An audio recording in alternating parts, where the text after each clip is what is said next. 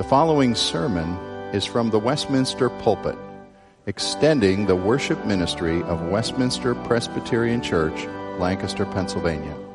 We are a local congregation of the Presbyterian Church in America. Please contact us for permission before reproducing this message in any format.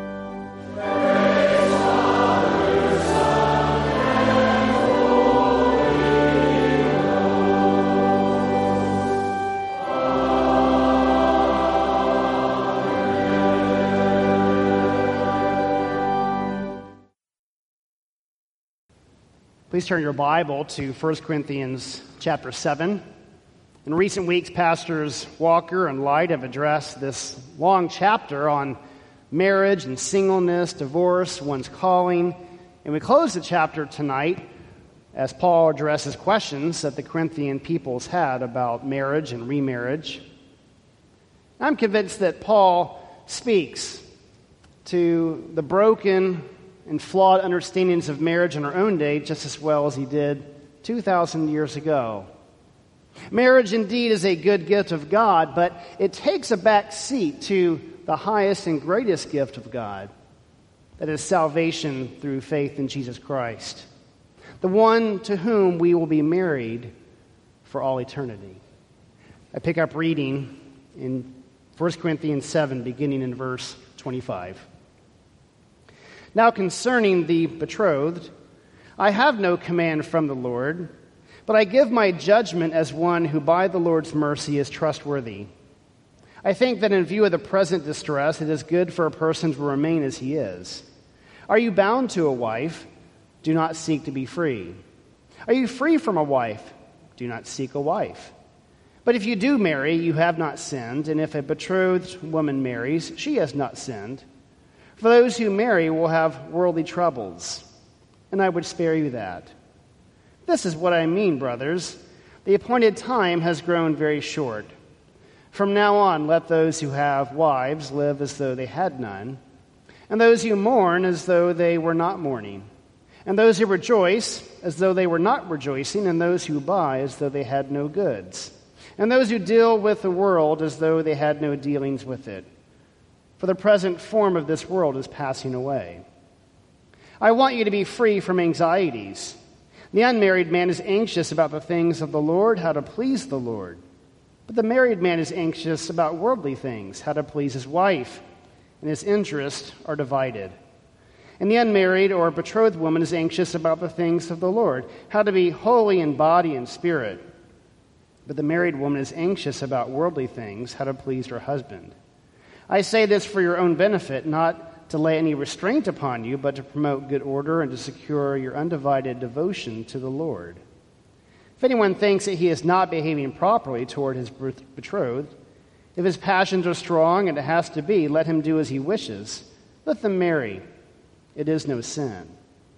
But whoever is firmly established in his heart, being under no necessity, but having his desire under control, and has determined this in his heart to keep her as his betrothed, he will do well.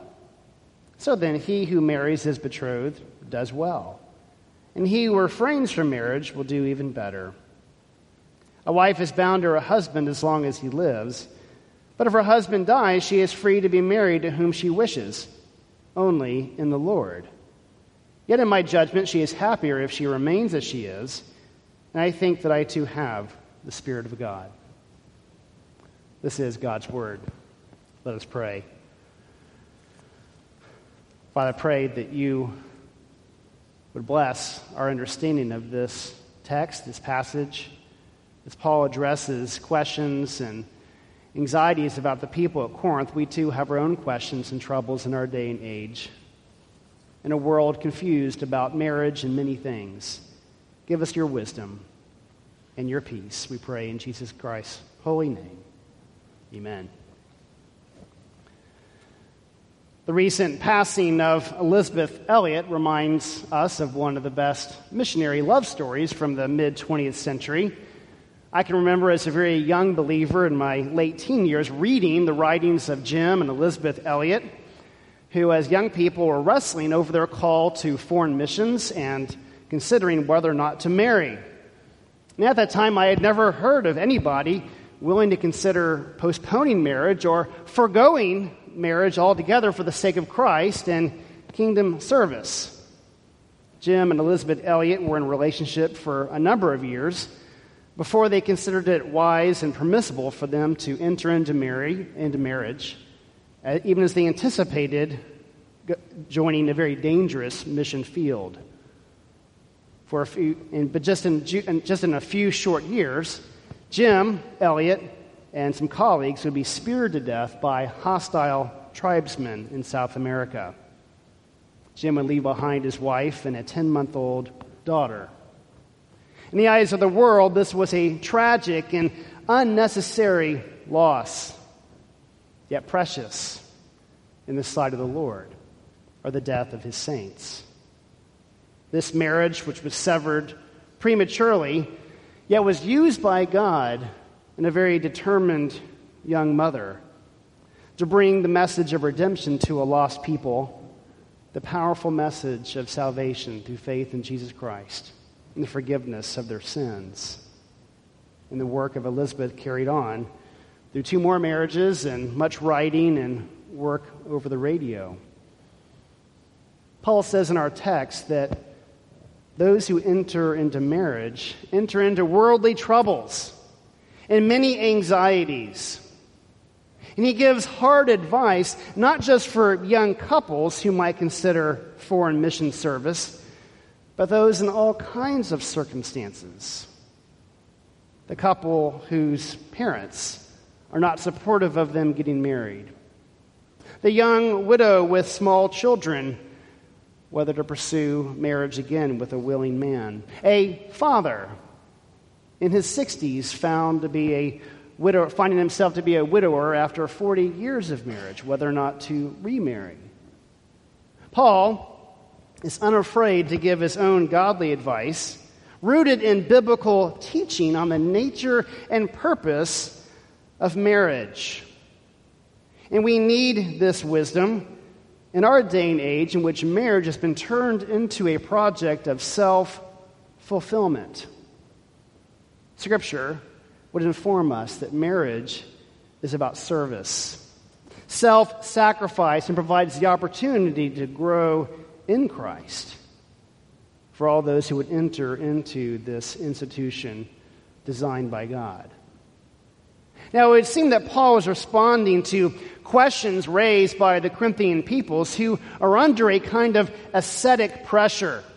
Those who are speaking into the lives of the betrothed, those who, in, who were engaged in married, who are already legally married but not consummated yet into formal marriage, and those who were widows. And there apparently was pressure for them not to marry, and even questioning whether it was a sin for, the, for a Christian believer to marry. Now, Paul gives no command from the Lord, but offers his spirit led pastoral counsel to those who would be faithful followers of Christ. Paul rejects the notion that the Christian follower of Christ must refrain from marriage. He says very plainly that marriage is by all means permissible, but not advisable, at least not in certain circumstances. Now, numerous scholars have de- debated what Paul means by the present distress in verse 26. There are those scholars who believe that Paul is speaking in universal terms, that it is not advisable to marry in the New Testament age as believers in all ages will face various trials and persecutions. I find myself siding more with scholars who opt for a, a more simple and more natural reading of the text that indicate a very real and present crisis. In fact, so evident to the Corinthians that it did not even need to be named. We do know from history that there was a severe famine in the decade of the 50s of the first century a severe food shortage across the Roman Empire. And it was in 54 AD, about the time that this letter was written, that Emperor Claudius imposed a imperial cult in Corinth, which would have put significant pressure on believers to sacrifice to the pagan gods. And in fact, later on in this letter, Paul uh, references that the Corinthians had experienced many illnesses and even deaths, indicating perhaps a plague, which was not uncommon in urban areas of the ancient world. Well, I do believe as we look at this text as a whole, I believe that Paul is saying something more than just referring to these present crises as a reason to not enter, into marriage. So we cannot easily dismiss this as just merely a, a localized measure of advice from the apostle.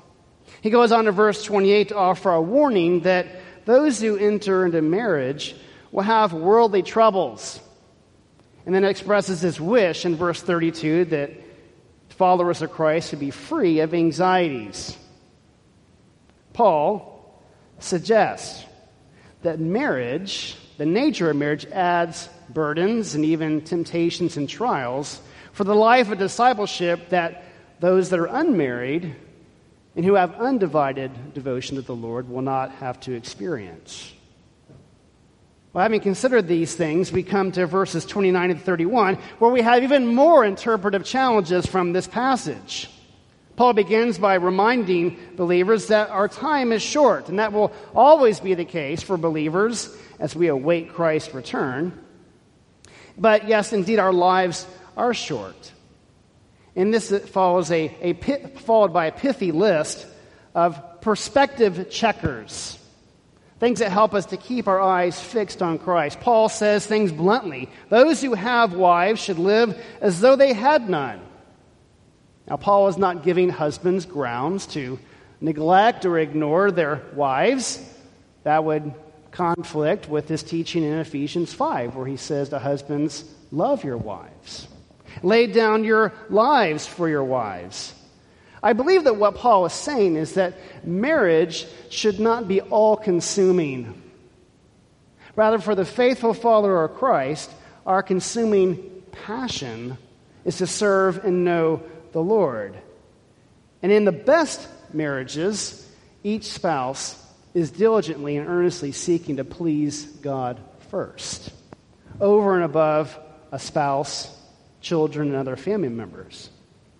Paul goes on to turn mourning and rejoicing upside down. He indicates that believers do not mourn the way the world mourns, nor rejoice the way uh, the secular culture rejoices and cherishes the things of the world. In politics, we are not euphoric when our candidate wins, nor do we despair when our party loses. When tragedy strikes, unbelievers may shriek with unconsolable grief, but believers mourn with a humble confidence. And the God who raises the dead, those who die in the Lord. We rejoice over conversions while the worldly people yawn. We do not obsess over worldly goods, spending our wealth on Vanity Fair, for this present form of this world is passing away. I believe that our understanding of Paul's advice is helped when we compare the ancient world's view of marriage with our own at least in the Greco Roman world, and I gather in most ancient cultures, marriage was considered even more of a social contract, a way of, of perpetuating children and passing on the family line, the way of, of transferring property legally and preserving it within families. And in the ancient world, as it is in, still in many parts of the world today, women were considered second class especially in Greco Roman culture, the double standard was very uh, common, where men would have sexual liaisons with other women and even men. This was a world in which young girls were forced into marriage at very young, precious ages, largely due to the shortage of women, which resulted from the common practice of abandoning the birth of baby girls and women in childbirth having higher mortality rates than they do today. The ancient world was also a place where young widows were pressured into marriage, into remarriage again and again. A world where widowers had very few viable options. And so it's in this context that we can better appreciate Paul's warning to believers coming out of a very pagan context, a very warped understanding of marriage, who are still learning and grasping the Jewish and biblical understanding of godly marriage.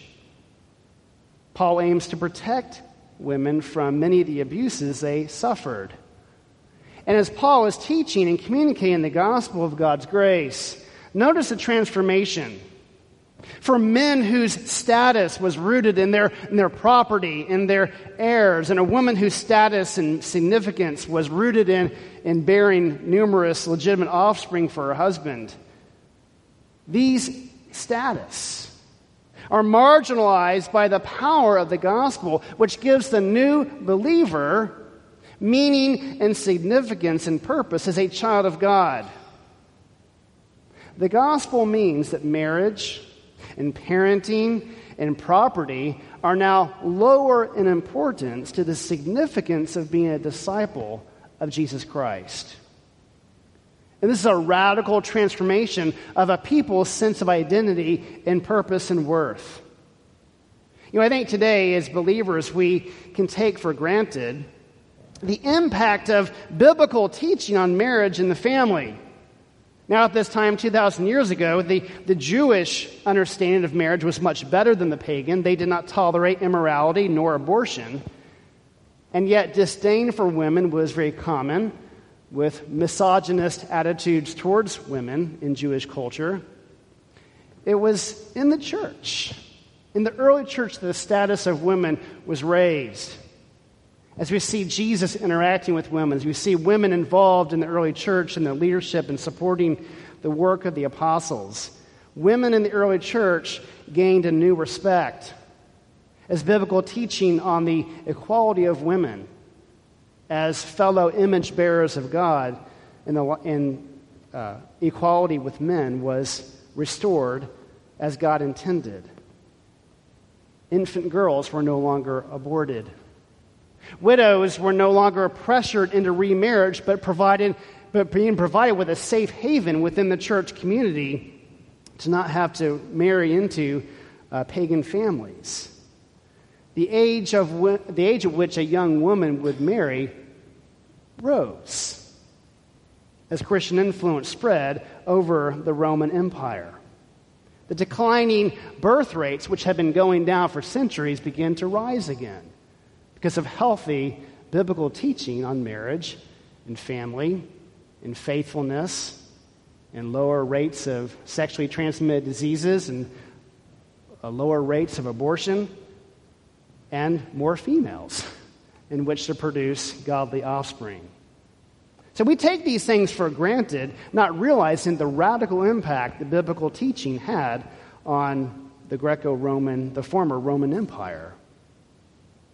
And so Paul's counsel that elevates the gospel of the elevates the disciples' status by lowering very idolatrous and flawed attitudes towards marriage and family resulted in the flourishing of the Christian family. Here in our modern age, we might, we might concede several improvements over views of marriage from the ancient world, but I would insist that many of our attitudes and idolatries in post Christian society are hardly any better. We are far removed from arranged marriages. People have more options to marry today and marry more for romantic love and not just for uniting families or preserving property. Women indeed are more equal have greater protections in our society. And I would argue women are still very vulnerable. And In a society that continues to expand its objectification of the female body, continues to expand and proliferate more gross, grotesque abuses of sexual immorality. That we are far removed from seeing marriage as a societal duty, that we've lost, in some sense, the view of marriage as service to another and as Pastor Walker indicated a few weeks ago, marriage has now become the marriage of me. These are very prolific problems in our day and age. We need revival. We need a renewed understanding of the Christian calling into marriage, which is a calling to self sacrifice. The dying to self and the restoring the gospel call of giving oneself for the glory of God and the good of others. Well, now in verse 32 and following, Paul says to the Corinthians, I want you to be free from anxieties. And there's the cynical side of me that says, well, good luck with that one. Marriage indeed brings anxieties. And as children are brought into the world, there are more anxieties. This past week, my 16 year old got his driver's permit. As my wife went out with him on his first training run, she came back and uh, reminded me that after him, we will have six more to go. Anxieties will either drive us to the Lord or drive us further into our own self centeredness. When you marry, you marry a sinner. When you bring children into the world, you bring another sinner into the world. And sinners have this, this nasty tendency to demand lots of attention. The call to Christian discipleship requires a hard and fast commitment to die to self, to curb one's desires, but also to resist the demands and pressures within your relationships as people would enlist you in the task of making them the center of your universe. Only Christ can fill that role. Only Christ can meet the deepest needs of our hearts. Only Christ deserves the place and first priority of our devotion. And so, those who would be steadfast in pleasing the Lord, as we seek to seek and to please the Lord first, he uses those efforts to bring blessing and satisfaction to others and to whom He's called us into relationship, whether it's in marriage, parenting, or otherwise. Several biographers and historians have indicated that uh, 18th century evangelist John Wesley was unwise to marry. John Wesley married at the age of 48 to Mary Vazeille, a well to do widow with four children. And she left him after 15 years of marriage. As one historian wrote it, unable to cope with the competition for his time and devotion presented by the ever burgeoning Methodist movement. His demanding itinerant ministry proved unsuitable for marriage. It's for that reason I believe that Jesus and Paul did not marry though I'm sure the offers were plenty in, that, in their ancient world context. So Paul responds practically to these questions in verses 36 to 40, speaking to the engaged, those who were entering into marriage, who were betrothed, wondering whether or not they could continue and proceed. And Paul very clearly says to them that they are free to marry. It is not a sin. And yet, offers his advice again that it's better to refrain from marriage. I attended a wedding at a Catholic church years ago, uh, a wedding of a friend of mine, and the priest went on this little harangue, chastising people for their desire to be married. Now, I don't believe this priest was reflecting Paul's desires. I don't believe Paul was uh, dismissive or disdainful towards those who marry. And I do believe that the Roman Catholic Church has made a grave mistake by forbidding their clergy to enter into marriage, which has led to all kinds of problems and immorality. And I don't believe that Paul is at odds with the rest of the biblical, the biblical case that is made in favor of marriage, which seems to be urging God's people to unite in godly marriage to bear godly offspring, to provide stability to society, to be salt and light amongst the pagans. Certainly, Jeremiah's counsel to the exiles is still valid that the exiles in Babylon were encouraged to marry, to produce children, to plant vineyards, to seek the welfare and prosperity of the city into which God has sent them. I don't believe Paul's message is at odds with Jeremiah or elsewhere. We do know that singleness was not required of elders in the churches in Paul's pastoral epistles. And in fact, marriage even seems to be assumed among most church leadership of that time. And then in these final verses, Paul addresses the widows, those who had been married and whose husbands had passed on, that they are now free to marry again, but only in the Lord. And I believe that Paul adds a warning that we still add on today to urge those who yearn for marriage to resist the desire to compromise by marrying an unbeliever. A wise pastor once counseled a group of us who were yet married that it's better to live as a single person with hope than to compromise in marrying an unbeliever and be in a marriage without hope of the joy and union that comes with intimacy with Christ. Dr. Dan Zink, my, one of my counseling professors in seminary, indicated that he did a lot of premarital counseling outside his work for the seminary. And he, he would tell us that when he was doing premarital counseling for a young couple entering marriage for the first time, he would require only five premarital counseling sessions, same as we, off, we, provo- we require here at Westminster. But for those who are entering into marriage a second or a third time, Dr. Zink would require 15 to 20 counseling sessions. And this was based on his experience that those entering marriage a second time had many challenges the merging of two family cultures, of, of merging children together, bringing unchecked baggage and expectations into their marriage. The pastors here have found that couples who are re- in marrying for a second or third time oftentimes think they don't need any premarital counseling, they've got it all figured out. Well, oftentimes they are humbled to realize how much how difficult remarriage can be. I offer my own advice regarding marriage. I urge the unmarried to pursue marriage.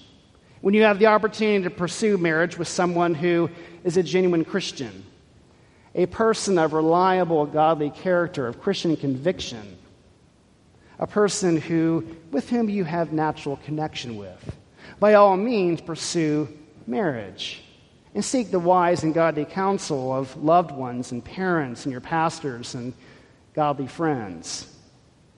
Like Pastor Walker indicated a few weeks ago, I reject the pious platitudes that for the single, that God will bless them with a spouse when they find their contentment in God.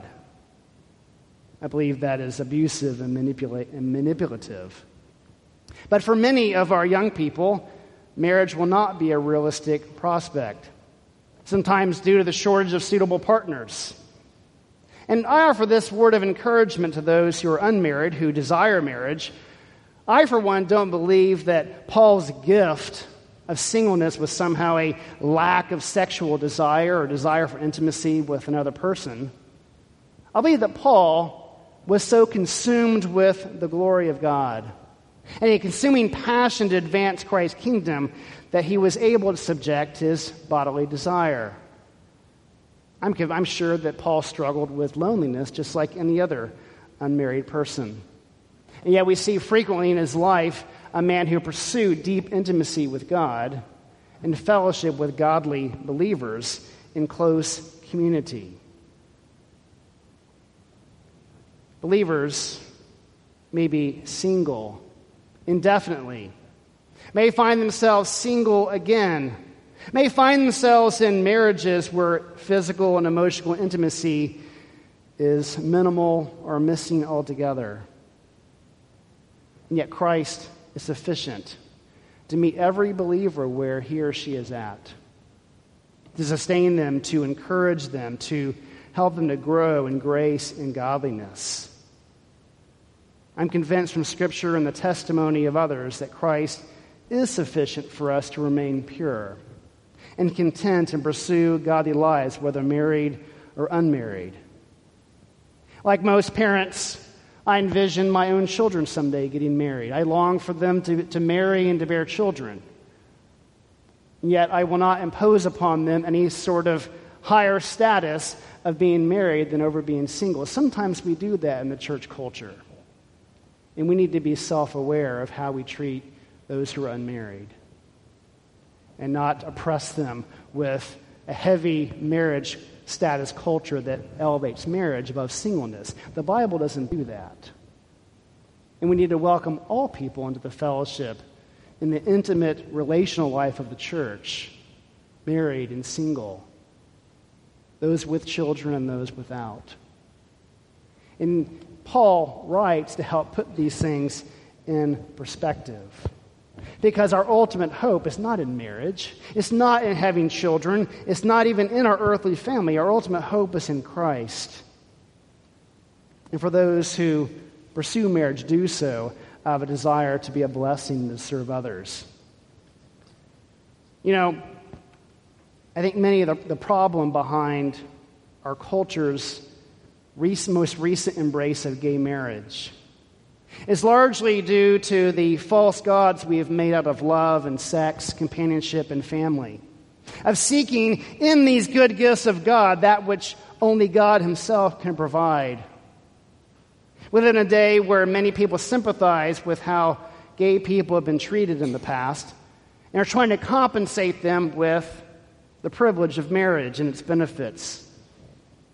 Well, I have news for gays.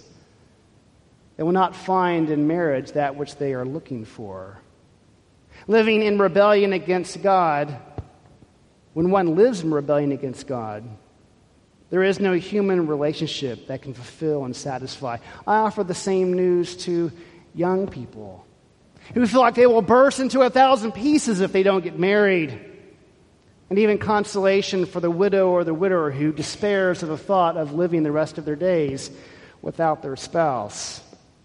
Marriage is a good thing, but it cannot bear the weight and expectations that can only be fulfilled through union with Christ, the one who provides the true marriage that lasts forever and meets our deepest and most intimate needs. You cannot expect your spouse to be what only God can be for you. Do not burden your children with bearing the weight of your purpose and your meaning and your significance. That's what I call attachment idolatry.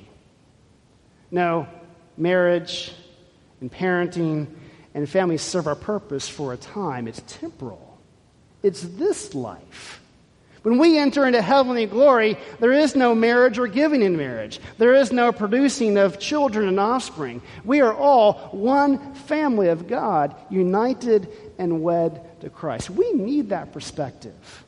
And we need that teaching in a day and age where misunderstandings abound, where young people are terrified of marriage, where young couples are resistant to have children we need a biblical revival and a healthy and God centered view of marriage and parenting. So, those who are single, those who are married, those who are single again, those who marry again, those who've never had children, those who outlive their children, those who never knew their earthly parents, all of us together are united in Christ to form an intimate family of God to enjoy the riches of his eternal and gracious presence forever and ever. In 1524, Martin Luther helped a number of runaway nuns to find husbands. And when it was suggested that he too marry, he dismissed it at first, not because he was opposed to getting married, but because he faced the very real prospect of death as a heretic at the hands of Catholic authorities. And after several failed attempts to marry off Catherine von Bora, a, one of the last in this line of nuns seeking a marriage partner, Luther resolved to marry her. And he gave initially three reasons for it. One, to please his father and to provide him a, a lineage of, of his name. Secondly, to spite the Pope and the devil. And his third reason was to seal, seal his witness before martyrdom. It's very evident from Luther's writings that marriage matured him. As he learned to take his wife into account as he made decisions about the church and his ministry. They together raised six children, four orphaned children, and took on numerous boarders who took up residence in their home for a time. Martin Luther increasingly saw marriage as a school of character. In one place, he writes, What a lot of trouble there is in marriage. Adam has made a mess of our nature. Think of all the squabbles Adam and Eve must have had in the course of their 900 years. Eve would say, You ate the apple, and Adam would retort, Well, you gave it to me. And yet, with all the trials and troubles of marriage, Martin Luther knew it was good for him. Another place, he wrote, One of God's greatest graces is love that persists in marriage. Is at first a drunken love, but after the intoxication wears off, then comes real married love. In the old days, people would offer this sound advice to brides Make your husband glad to cross his threshold at night. And to the groom, they would add, Make your wife sorry to have you leave. You want marriage, but you cannot have it without holiness in the school of character. Is a calling filled with worldly trouble, anxieties, and divided devotion to the Lord. For the unmarried that desire it, for the married who wish they were not married, for those who are happily married who may be tempted to forget to please the Lord. Whatever state you may find yourself in, may you find your peace and your consolation in the Lord, longing for that eternal oneness that believers will enjoy with Christ at the great wedding supper of the Lamb. Let us pray. Father, we thank you for your word that instructs us in all manner of life and godliness, and we pray that you would give us grace to pursue the calling to which you have called us in marriage, in singleness, and parenting and the relationships in which we find ourselves help us to be a godly witness for you, to find our joy, our contentment, and our peace in Christ, the one true lover of our souls forever and ever. Amen.